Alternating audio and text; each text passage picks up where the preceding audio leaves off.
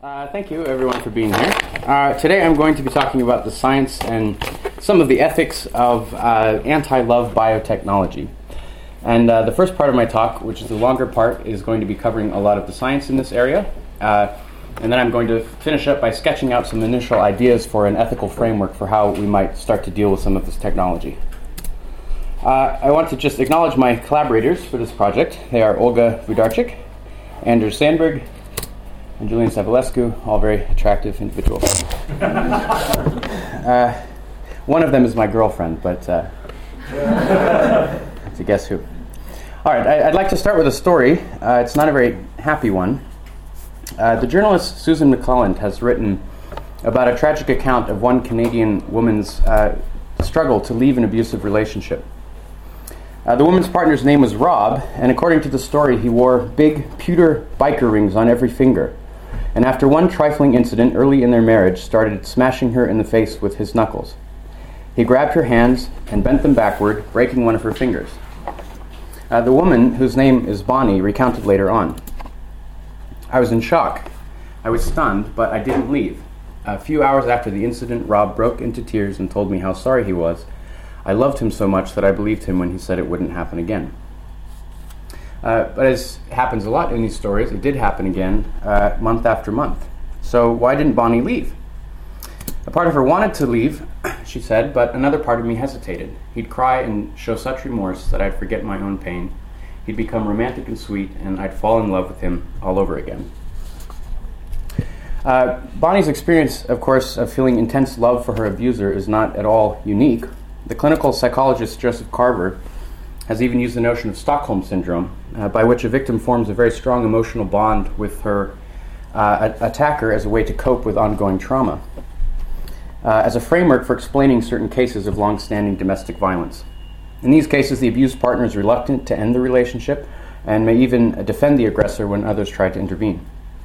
Uh, similarly, Stanton Peele and Archie Brodsky have argued that harmful relationships can be literally addictive for some people, uh, leading them to chase constantly after momentary highs of emotion only to crash back down into despair. And Peele and Brodsky use the term interpersonal heroin to illustrate their point. Of course, uh, battered men and women do sometimes uh, break free from their violent relationships, but their love for their partner may not diminish uh, even months or years after the breakup. And this can lead to uh, long term suffering, interfering with or even precluding future emotional bonds uh, as a recent posting from an internet support group illustrates, and I'll read a quote from that post. About 10 months ago, I broke up with my abusive partner, but I'm unable to get over him. I have tried to date other men, but I always end up breaking things off with them, just wishing I was back with my high school boyfriend. I know he's a terrible person, but I am unable to have other relationships, and I'm scared that I'll never be able to be in love again. Okay. Love hurts, as the saying goes, and a certain amount of pain and struggle in intimate relationships is unavoidable. And as the argument often goes, uh, some amounts of suffering and types of suffering can even be beneficial because uh, it's a sort of thing that can lead to personal growth and self discovery and a range of other components of a life well lived. Um, but other times, love is simply dangerous. Either it can trap a person in a cycle of violence, as it did for Bonnie, or it can prevent uh, someone from moving on with her life or forming healthier relationships, as it did for the woman in the second example. And there are other cases of potentially problematic love as well. Uh, an older person's uncontrollable sexual attraction for a child, unrequited love that leads to uh, suicidal thoughts or behaviors, uh, potentially romantic love for someone other than one's spouse, maybe incestuous love, love for a cult leader of course, one issue to bring up right away is that other versions of this list, maybe from the 1950s in America or from certain religious groups today or from other parts of the world, uh, might include a number of items that have the potential to rub more liberal intuitions uh, very much the wrong way. Uh, homosexual love, interracial love, intercaste love. Some people think that these are very perilous indeed. So, this is something that we'll need to think about when we get to the conversation on ethics a little bit later on. I had a footnote about incestuous love, but we'll come back to that later if you want. Uh, if you focus your attention for a moment just on the first set of cases, it seems pretty clear that the feeling of love or attraction might very much result in harm, either for the person himself or herself, or for other vulnerable people like a child or a spouse. In other cases, such as with love for a cult leader, the love might seem beneficial to the individual, but has the potential to be quite hazardous considered from other perspectives. Uh, so um, it seems reasonable to ask, at least in an exploratory way, how these perilous feelings of love might be diminished so that the likelihood of those possible harms attending them, uh, including domestic violence and child abuse and uh, uh suicide and adultery and so on, might be most effectively avoided. And in this talk, I want to explore whether there could even be some sort of cure for these kinds of dangerous devotions. Now, the idea of uh, an anti love remedy or a cure for love is uh, obviously a very old idea. Uh, references come from Lucretius and Ovid and Shakespeare and many others, and they're tightly linked to the notion that love or infatuation under certain conditions can be just like a serious illness bad for one's physical and mental health, and sometimes uh, uh, very damaging to one's overall well being. So here's a quote from Shakespeare, which I've uh, destroyed by formatting out the iambic pentameter. But uh, my love is as a fever, my reason, the physician to my love, angry that his prescriptions are not kept, hath left me, past cure am I. And uh, he might have found some, some remedies for his situation if he'd looked at Lucretius. Uh, scare afar whatever feeds thy love, and turn elsewhere thy mind, and vent the sperm within thee gathered into sundry bodies. Is uh, one of one of many uh, possible solutions uh, listed in De Rerum Natura, Book 4. Ovid says, Tell yourself often what your wicked girl has done, and before your eyes place every hurt you've had. Impress your mind with whatever's wrong with her body, and keep your eyes fixed all time on those faults. So there's some classic remedies for uh, the problem of love. Uh, in a similar vein, George Bernard Shaw has famously called love one of the most violent, most insane, most delusive, and most transient of passions, and even mocked the idea that modern marriages should be founded upon so fleeting and irrational and emotional a foundation. Uh, ancient cures for love included phlebotomy, exercise, bloodletting, avoiding rich foods and wine, drinking plenty of water, the more recent Harry Potter's stories uh, say you can cure an anti love potion out of wigan wiggentree twigs, castor oil, and uh, the extract of a gurdy root, whatever that is. Um, well, these examples are clearly pre scientific, or in the Harry Potter case, uh, just made up. They both kind of point to a conception of love as something that is rooted in the body, uh, that's physical, and that therefore could be potentially stamped out by the various ministrations of a doctor or a wizard, as the case may be. Uh, modern neuroscience goes a step further and traces love's roots to the brain and even uh, to specific biochemical pathways uh, modulated by a handful of hormones and neurotransmitters. Uh, in 2008, uh, Julian and Anders uh, created an argument for what they called the neuroenhancement of love and relationships. And the idea was that maybe you could use biochemistry to help maintain an authentic and a well suited relationship bond that might otherwise needlessly break down due to biological causes. Uh, in the following year, writing in Nature, the uh, neurobiologist Larry Young planted a seed for the modulation of love in the opposite direction, raising the possibility of uh, a possible chemical cure. he started with the idea of love as an emergent property of a cocktail of ancient neuropeptides and neurotransmitters. And he suggested that uh, drugs that manipulate brain systems at whim to enhance or diminish our love for one another may not be far away. Uh, okay, the first uh, hints of this kind of neuromodulation are already in the air. Um, as reported in the Israeli newspaper Haaretz, uh, psychiatric drugs are being given to ultra Orthodox yeshiva students at the request of rabbis and marriage counselors as a way of suppressing sexual feelings so that the patients can find it uh, easier to comply with rigid Orthodox norms about love and human sexuality. Uh, a Christian man suffering from what he described as internet sex addiction a condition he felt was ruining his marriage was recently prescribed oral naltrexone to control his urges. It's normally used to treat alcohol addiction. And uh, American sex offenders are sometimes offered chemical castration through the ingestion of anti androgen drugs as a condition for parole.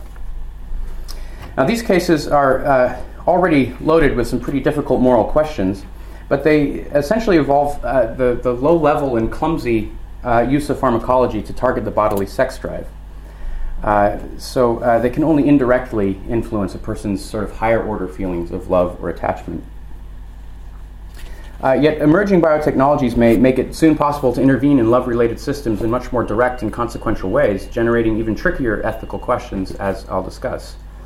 And what I want to do now is to sample some of the latest neuroscience research that I think might lie along a pathway toward a biochemical cure for love.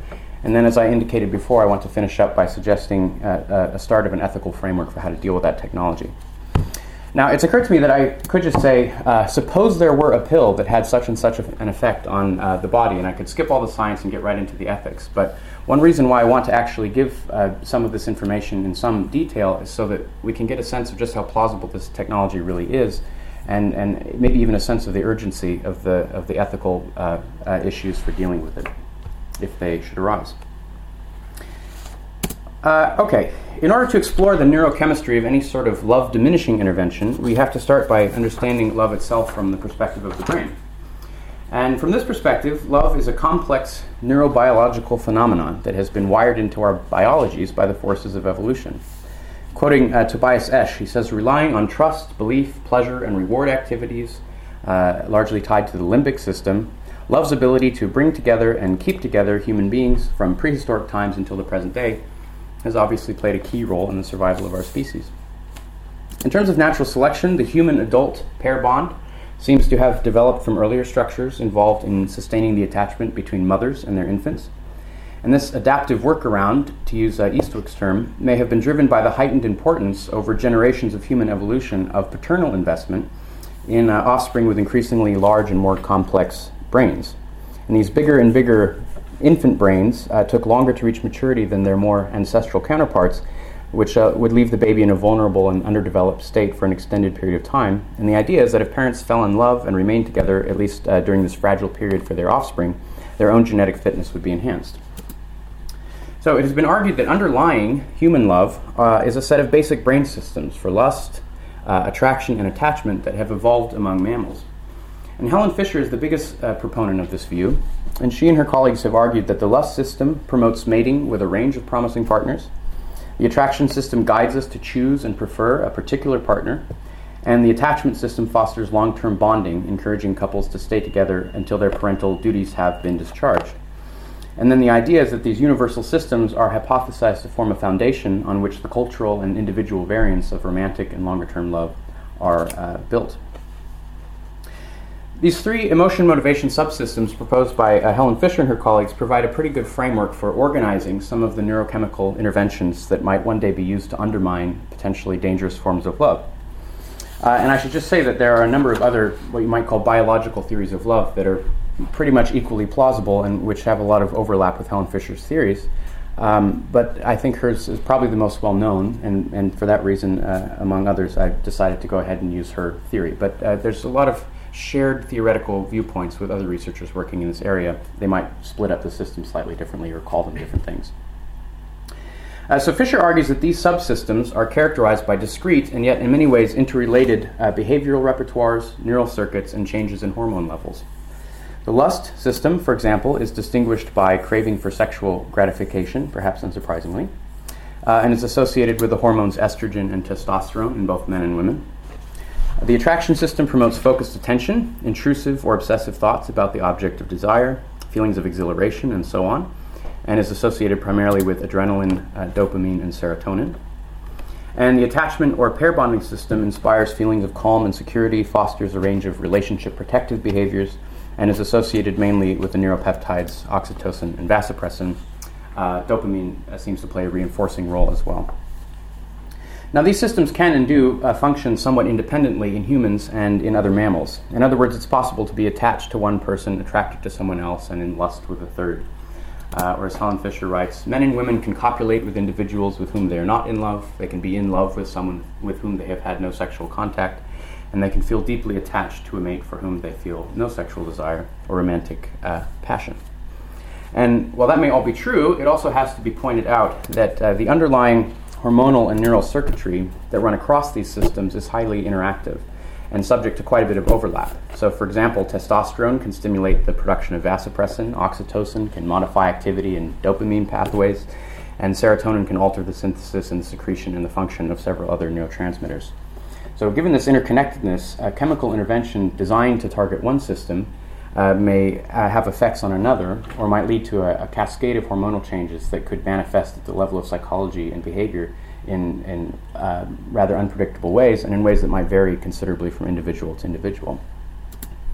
Uh, Zach Lynch has predicted that sophisticated biochips and uh, advances in brain imaging will allow for what he uh, calls the development of neuroceuticals, which would be these highly efficient synthetic neuromodulators that could go in and target specific subreceptors in very well defined neural circuits.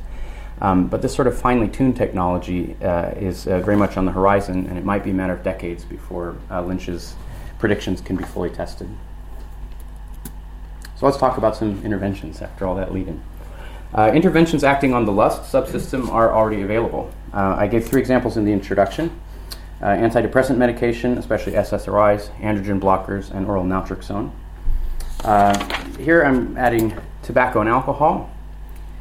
Uh, as well as a range of other medications with reduction of libido among their potential side effects. So that includes almost all blood pressure pills, pain relievers containing butalbital, as well as opiates like uh, morphine and hydrocodone, statin uh, cholesterol drugs, certain acid blockers used to treat heartburn, the hair loss drug finasteride, uh, and uh, seizure medications. So, with the exception of androgen reducing drugs uh, used specifically for chemical castration, which I'm going to talk about shortly, the negative effect of these chemical substances on a person's sex drive is uh, typically not uh, intended and, and, certainly not desired. But um, as, the, as I illustrated earlier with the off label use of antidepressants in, uh, for Orthodox yeshiva students, this does not necessarily have to be the case. Well, there you go. Uh, in terms of mechanism, these sort of libido uh, reducing effects usually fall, follow from either direct or indirect uh, regulation of testosterone levels. Uh, and a number of studies have measured the effects of testosterone reduction on problematic sexual thoughts or activities like intrusive erotic fantasies or compulsive exhibitionism. Uh, Rösler and Witztum, for example, report that the peptide triptorelin, which through a chain of interactions ultimately downregulates testosterone, uh, can lead to a reduction in pedophilic sexual fantasies and urges among some men. Amelung and colleagues examined the combined effects of androgen deprivation therapy and group psychotherapy on a small sample of what they called self identifying help seeking pedophiles and reported a reduction of paraphilic sexual behaviors, uh, uh, an increase of risk awareness and self efficacy, and a decrease of what they call offense supportive cognitions. Um, a big problem with these sorts of treatments is that they can, there can be very troubling side effects. Uh, testosterone obviously plays many roles in maintaining normal, healthy functioning throughout the body, and manipulating these levels can have consequences throughout the body and, and on the person's emotions as well. So, uh, Kruger and Kaplan administered oral flutamide, which is an anti androgen drug normally used to treat prostate cancer and followed that with an intramuscular injection of uh, leuprolide acetate, which is another uh, drug that blocks the effects of testosterone, to uh, a number of hospitalized patients who were struggling with some of these paraphilic conditions. This was included uh, pedophilia, voyeurism, public masturbation, compulsive use of prostitutes, tendency to commit rape, and unwanted masochistic desires, uh, all things that seem pretty, pretty demonstrably uh, problematic.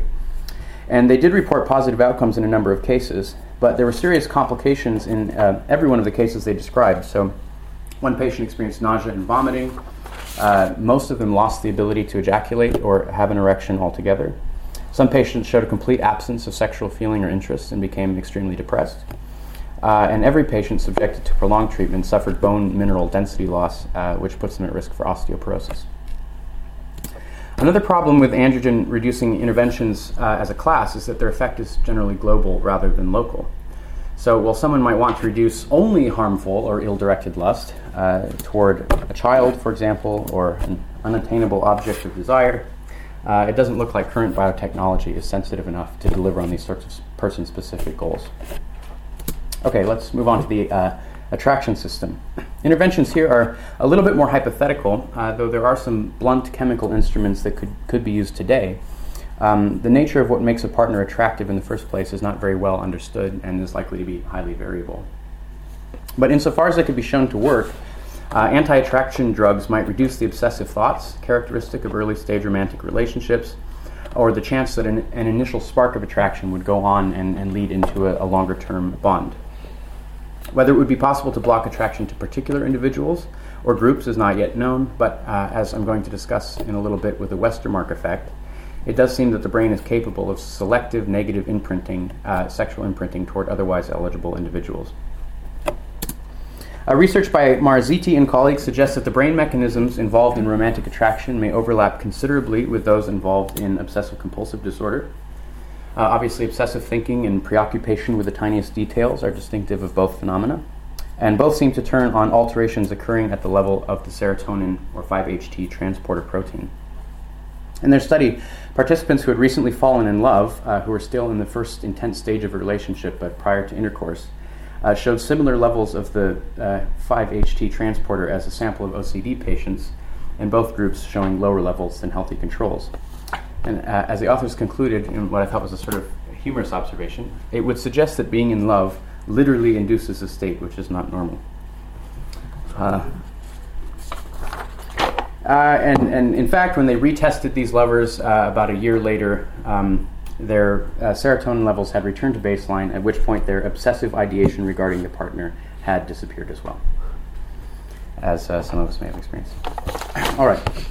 Uh, given the findings of Marazziti and colleagues, it stands to reason that drugs that are used to treat OCD uh, might have some effects on at least the obsessive aspects of a fledgling romantic relationship as well. Um, so, patients with OCD respond most reliably to uh, serotonin reuptake inhibitors, a class of antidepressants whose diminishing effect on the sex drive we already talked about. Uh, but they can also lead to emotional blunting of higher order feelings involved in romantic attraction. Um, potentially, this may be due to the interference of SSRIs with the release of dopamine, which uh, would uh, decrease the dopamine fueled feelings of euphoria that are typical of these uh, early stage romantic attraction. Uh, and other emotion blunting effects are described by Adam Opbroek and his colleagues, who noted that 80% of their SSRI using patients reported less ability to cry, worry, become angry, or care about others' feelings. So it's not just the sex drive that's uh, influenced in many of these cases. These and other findings led Dixie Meyer to uh, spell out the implications for our thesis. Uh, the overall lack of emotional stimulation may produce a blandness that overwhelms the romantic relationship. And Nikki Graham uh, said, aside from ruining your sex life, antidepressants could also be responsible for breaking your heart. Uh, for someone who is seeking to rema- uh, detach romantically, of course, this sort of outcome might be at least partially the point. Um, another approach to blocking interpersonal attraction might derive from the Westermarck effect. Uh, Westermarck observed that people living together in close proximity during the first years of their lives become desensitized to each other as potential sexual partners. So the classic example is uh, siblings who, as we know, do commonly fail to find each other sexually attractive. Um, but it has also been observed together with um, children raised together in Israeli kibbutzim. The same phenomenon is seen with arranged marriages in which child daughters are raised together with their husbands to be, uh, as well as in marriages of patrilateral parallel cousins. And uh, this negative sexual marking effect has also been observed in animal rearing experiments, and the idea is it may constitute an evolved unconscious strategy to reduce inbreeding. I will indulge in a side note. I was trying to find an image to represent the idea that brothers and sisters do not find each other sexually attractive. So I typed in brother and sister into the Google image search and uh, found quite a bit of evidence that would seem to contradict uh, predictions. So I had to click out of that screen rather quickly. It was so ironic that I had to share it. Uh, the exact mechanism underlying the Westermarck effect remains unknown. It might involve uh, learning olfactory cues, but other mechanisms could be involved as well. And some research indicates that there is a sensitive or a critical period for this imprinting to take place, which opens the possibility that the right sort of intervention, either pharmacological or contextual, could reopen this sensitive period and allow for a negative uh, sexual marking of a present partner. This sort of intervention is obviously not currently feasible and, and is a, a matter of speculation whether it will come about. And finally, we're on to anti attachment interventions. Um, there's very little concrete evidence that existing technologies could completely break down an existing uh, long term human pair bond. Uh, although, in many cases, this sort of breakdown happens naturally over time uh, just through the normal uh, uh, flow of biology. There is compelling evidence for this sort of possibility, however, in uh, other mammals with analogous mating habits, as demonstrated by Insel, Young, Wang, and their collaborators in their popular experiments with voles. Uh, as these researchers and many others have emphasized, several of the brain regions associated with long term attachment in voles, as well as humans and the few other uh, socially monogamous mammal species, are rich in receptors for the hormones oxytocin, vasopressin, and dopamine. And these are released through sex and touch and orgasm and breastfeeding and seem to play a major role in both the formation and the maintenance of uh, both adult and mother infant pair bonds. Uh, specifically, oxytocin and vasopressin contribute to the processing of social cues, which allow for identifying the uh, social object, and dopamine seems to play a reinforcing role by associating that person information with the positive emotions that go along. Um, in voles, as you may have heard, there are two closely related species that employ either a polygamous or a monogamous uh, mating strategy. And the difference appears to depend very heavily on the expression of uh, oxytocin and vasopressin, as well as on the distribution of their receptors in the brain. And some really interesting studies involved uh, manipulating these levels directly. So, um, if you infuse oxytocin into the brain of females and vasopressin into the brain of males, uh, they will actually form a pair bond without ever having to mate. And the big finding for the purposes of this talk is that this effect can be reversed. Uh, so, in one study, injecting a female prairie vole with either an oxytocin or a dopamine antagonist caused her to lose her monogamous tendencies, so she failed to show any partner preference as a function of copulation. Larry Young described the findings this way uh, They will not bond no matter how many times they mate with a male or how hard he tries to bond. They mate, it feels really good, and they move on if another male comes along. Uh, likewise, if you take a male prairie vole that is already bonded to a female prairie vole and you inject a dopamine blocker in the nucleus accumbens at a very specific site, uh, they will stop their usual mate guarding behaviors and they will become interested in other female voles. I spent a long time on that animation. So. now, it has not yet been shown conclusively that human attachment relies on the exact same hormonal machinery as that used by voles. But a number of researchers have argued that it seems very likely that such a, a system, which is so central to reproduction and survival, uh, would be highly conserved. okay, another possible attachment dissolving intervention uh, comes from Capgras delusion. Capgras delusion. Uh, in this delusion, an individual reports uh, believing that a close spouse, a sibling, or a friend has been replaced by an impostor who shares identical visual features. Uh, patients suffering from this condition are able to recognize faces, but the automatic emotional arousal to a familiar face doesn't ensue. Uh, one possible explanation for this phenomenon is that the neuroanatomical pathways responsible for appropriate emotional reactions to familiar visual stimuli have been damaged or somehow degraded. And uh, this account fits in pretty well with the oxytocin, vasopressin, dopamine model of attachment, which requires the integration of the social cues with the network of positive emotions. uh, so it's possible that a future anti love intervention could mirror the Capgras effect, ideally without inducing its delusive aspects, by uh, interfering with this integration in a targeted way. And there's a side note to make here about a line of research into memory erasing drugs, uh, like those that are currently being tested to treat post traumatic stress uh, disorder, because these seem to work in a way that's similar. They don't actually erase the memory, but they take the, the cue or the content of the memory and they separate it from its emotional valence. and uh, finally, recent work on the anatomical, neurochemical, phenomenological, and behavioral parallels between love and addiction suggests that uh, treatments aimed at the latter may one day be used to address the former as well. So, going well beyond the conceptual foundation laid down by uh, Peele and Brodsky in the 1970s, uh, Larry Young and James Burkett recently reviewed about 400 studies across a range of disciplines to make the case that uh, social attachment may be understood as a behavioral addiction, whereby the subject becomes literally addicted to another individual and the cues that predict social reward. Uh, they point out that all known drugs of abuse cause the release of dopamine within the nucleus accumbens, and then they go on to compare the specific dopaminergic effects of maternal bonding and romantic bonding with substances like cocaine, and they conclude that the mechanisms behind the formation and the maintenance of social bonds uh, uh, overlap considerably, both anatomically and functionally, with those involved in drug addiction. And their discussion of the parallel addiction attachment functions of opioids, corticotropin releasing hormone, and oxytocin and vasopressin lead them to draw a similar conclusion.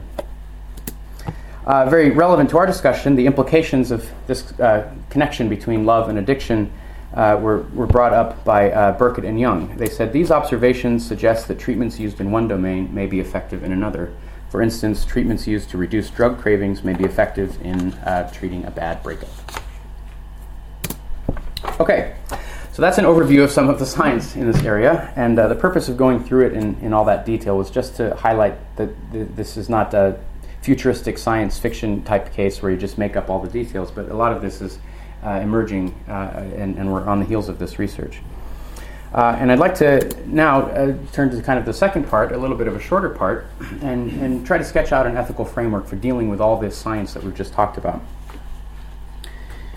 Uh, the ultimate question, or one of the ultimate questions, is could there be a case in which it would be morally permissible or justifiable for someone to take a drug that would artificially turn off feelings of love or lust or attachment that were otherwise naturally occurring? And I started this talk with some candidate cases for what seemed like pretty obviously harmful forms of love or attraction, like the domestic abuse case, or pedophilia, or perhaps love that might lead to adultery. And for these cases, it seemed like there might be at least a prima facie argument for some kind of intervention, although there would obviously be a lot of details to work through. Uh, but then I sort of complicated the picture by bringing up cases like interracial love and homosexual love and intercaste love, which don't at all seem problematic from the perspective of a liberal mindset, but which, of course, are the very sorts of love related phenomena that certain groups in society might be very happy to eliminate if they had the right set of tools. So, a very uh, general sort of concern, before we can look at any of the details, is that anti love biotechnology might end up being used to homogenize uh, the sexual and relational landscape. And a big concern here would be that uh, people might try to eliminate various sexual preferences or forms of relationship that are not actually harmful or that might even be healthy or positively worth pursuing just on the grounds that they weren't normative or that they somehow conflicted with a narrow minded set of supposed values that we should really be focusing our energy on trying to push back against. And this does seem to me to be a, a very serious concern. Um, as we probably all know about, the very disturbing use of conversion therapy in the United States to try to uh, cure gay and lesbian individuals of their sexual and romantic feelings was a practice that carried on until at least the 1970s uh, in the US. I don't know what the story is in Britain, uh, with the mainstream endorsement of the entire field of mental health. And what this history gives us reason to think about is that there is a much wider debate going on in society about what sorts of values we should hold in the first place with respect to things like love and sex and relationships, and how we should conceive of the notion of health and mental health and well being, uh, and obviously many other things as well. So, biotechnology or no biotechnology, there is always going to be this wider conversation between the insights of progressivism and the insights of conservatism as well as between the forces of secularism and the forces of religion and so on. And it's not something that's in any way unique to the sorts of interventions that I've been talking about today. So the, the wider question will always be how can we use new technologies for good rather than ill, while simultaneously trying to reach some sort of consensus on what should be considered good and what should not be considered ill. Now, having just said that, I do think there's something at least a little bit unusual about the present case because it might be an instance in which the typical divide between the so called bioliberals and the bioconservatives mm, gets a little bit flipped around. Uh, what I mean is that uh, normally in these sorts of debates, you have, on the one hand, the more uh, futuristic and progressive minded philosophers who are making arguments about how we should use these new technologies to refashion ourselves according to our goals. Uh, and on the other hand, you have uh, uh, some more cautious bioskeptical philosophers making what are sometimes rather thinly veiled religious arguments to the effect that we should simply appreciate things as they are and accept it all as a kind of a gift.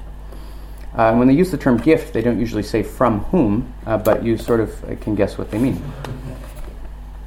But curiously, when it comes to human sexuality, you get a very interesting sort of reversal. All of a sudden, the conservative elements are interested in the, in the possibilities of re engineering our bodies and our emotions to make them more sexually and, and relationally normative, as we saw with the yeshiva students uh, and with various attempts to cure homosexuality. And then it's the liberal commentators making the point that maybe we should just leave well enough alone. It's a very interesting kind of reversal. So, a different strategy uh, might be to kick, uh, pick a case that everyone can agree is harmful and to try to spell out some of the relevant moral considerations looking at it that way. So, let's just focus in on the example I gave at the very beginning, which was the domestic abuse case. Now, everyone can agree that a feeling of very deep emotional attachment to someone who abuses you would constitute at least a potentially problematic kind of love. But it doesn't immediately follow from this that there would be a role for anti love biotechnology in this kind of a relationship. First, it's possible that you wind up with a Stockholm syndrome like situation in which the person might not actually want to leave the relationship, in part because she may have reformulated the violence in a way that makes it seem justified, or that makes it seem even meaningful to her within the uh, uh, emotional framework she's constructed. Or she might uh, just believe that a certain amount of violence is tolerable uh, if it's offset by other aspects of the relationship that she values to a greater degree. In this case, we would have to ask who is it that would be administering this anti love intervention? It probably wouldn't be the person herself, uh, since she doesn't want it, at least not at the conscious level of her own reasoning. So it seems there would have to be some other individual or group of individuals effectively forcing the treatment on an unwilling target. And uh, this is obviously a difficult situation. Uh, on the one hand, if love really can make you lose your mind, as some of this research is suggesting, if it makes you literally not normal, as we saw from those earlier studies, then it seems, at least in theory, there could be an argument for overruling a person's autonomy and intervening against her will. Of course, you would have to provide very strong evidence that the person was genuinely incompetent to make a decision on her own behalf, and you'd have to be sure that she was at risk of suffering very serious and unambiguous harm uh, if left to her own devices. But on the other hand, the potential for paternalistic overreach in a case like this seems pretty substantial. Uh, so we still might not have found our cut and dried scenario that we can use to effectively anchor our ethical framework. So, a better case might be the one from the specific story I started with at the beginning about the woman named Bonnie. Uh, from the way she described her feelings, you could tell that she knew she needed to leave the relationship, and she had a second order desire to leave it, but that her first order romantic bond was standing in the way of her actual ability to do so. So, if anti love biotechnology has any sort of role to play in the future of human relationships, this would seem to be a really promising scenario. Um, first, the love in question is clearly harmful and needs to dissolve one way or another. Second, uh, the person would conceivably want to use the technology, so there would be no problematic violations of consent. And third, the technology would help the person follow her higher order goals instead of her lower order feelings, so there would seem to be no threat to autonomy either. And a similar logic might apply to someone with uh, pedophilia or uh, someone falling for an individual other than uh, her spouse, or to someone who is desperately and unrequitedly in love and just had no chance of those feelings ever being returned. Uh, uh, for, for each of these sorts of cases, the personal, voluntary use of a love diminishing intervention would seem to be at least potentially just justified. Now, someone might object uh, here that there is an important distinction to draw between simply trying to diminish love, which may indeed be justified in these sorts of cases, and using a biochemical intervention specifically to do it. Uh, and the argument would be that uh, a person who is suffering a harmful or a dangerous kind of love should first make a point of overcoming her feelings using what you would call traditional or non biomedical methods. And these could include uh, some of the suggestions we saw earlier from Lucretius or Ovid. Or it might just involve uh, deleting someone's number from your phone or spending less time stalking them on Facebook. And this does seem like a pretty sensible suggestion. If for no other reason, these less invasive methods would likely be safer and have fewer side effects, and they would preserve the greatest opportunity for dealing with and learning from the so called bigger picture or real life issues that were contributing to the problem in the first place. But I think it's equally important not to be dogmatic about rejecting possible interventions just because it's new or unfamiliar or comes in the form of a pill.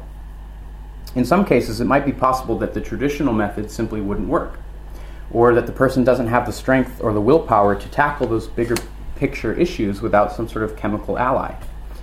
So we might add a further item to our list of considerations, and that is that in some cases it might not be psychologically possible to overcome the perilous feelings without the help of anti love biotechnology.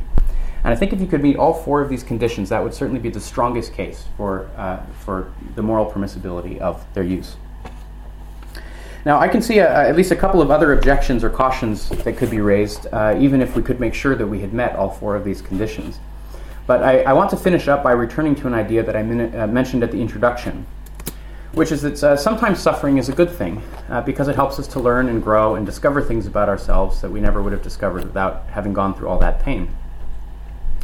Uh, but equally, I think it's important in these sorts of conversations to remember that in a lot of these cases, uh, suffering is just suffering, and it doesn't have this instrumental value. Um, and I'd like to end with a quote from a very interesting essay on the moral implications of the film Eternal Sunshine of the Spotless Mind by the philosopher Christopher Grau. It's a very interesting essay. Um, uh, this is an essay that focuses on the potential of using memory erasing drugs to recover from a traumatic relationship. And this is a type of intervention I didn't uh, cover in this talk because there's a growing literature focusing on justice intervention already, and I wanted to say some things that were a little bit new. But I do want to share the concluding paragraph of his paper, uh, keeping in mind the parallels with anti love biotechnology. Uh, memory removal is what he was talking about, involves a sacrifice because of the conflict between the value we place on veracity and the value we place on contentment. Such a sacrifice involves a significant loss. I think it's important to point out that there is a loss involved. But in certain circumstances, this loss may be outweighed by the gain made in contentment or freedom or psychic health. Uh, our duty to remember can be trumped by the horribly debilitating effects of severe trauma, and in such cases it would be quite cruel to deny relief to the person who is suffering. Thank you.